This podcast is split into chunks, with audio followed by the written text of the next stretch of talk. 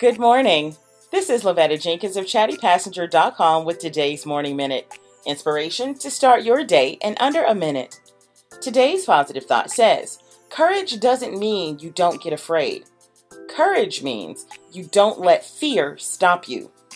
I'm going to let you know I'm not the kind of person that's afraid to admit, yeah, sometimes I'm afraid. Sometimes I'm nervous.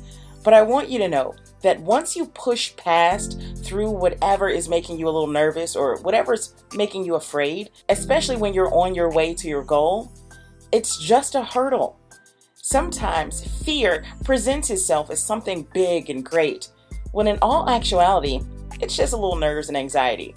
Push past whatever is holding you back today, and I promise you, you'll end up much closer to your goal.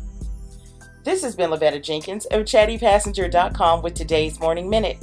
I'll see you tomorrow.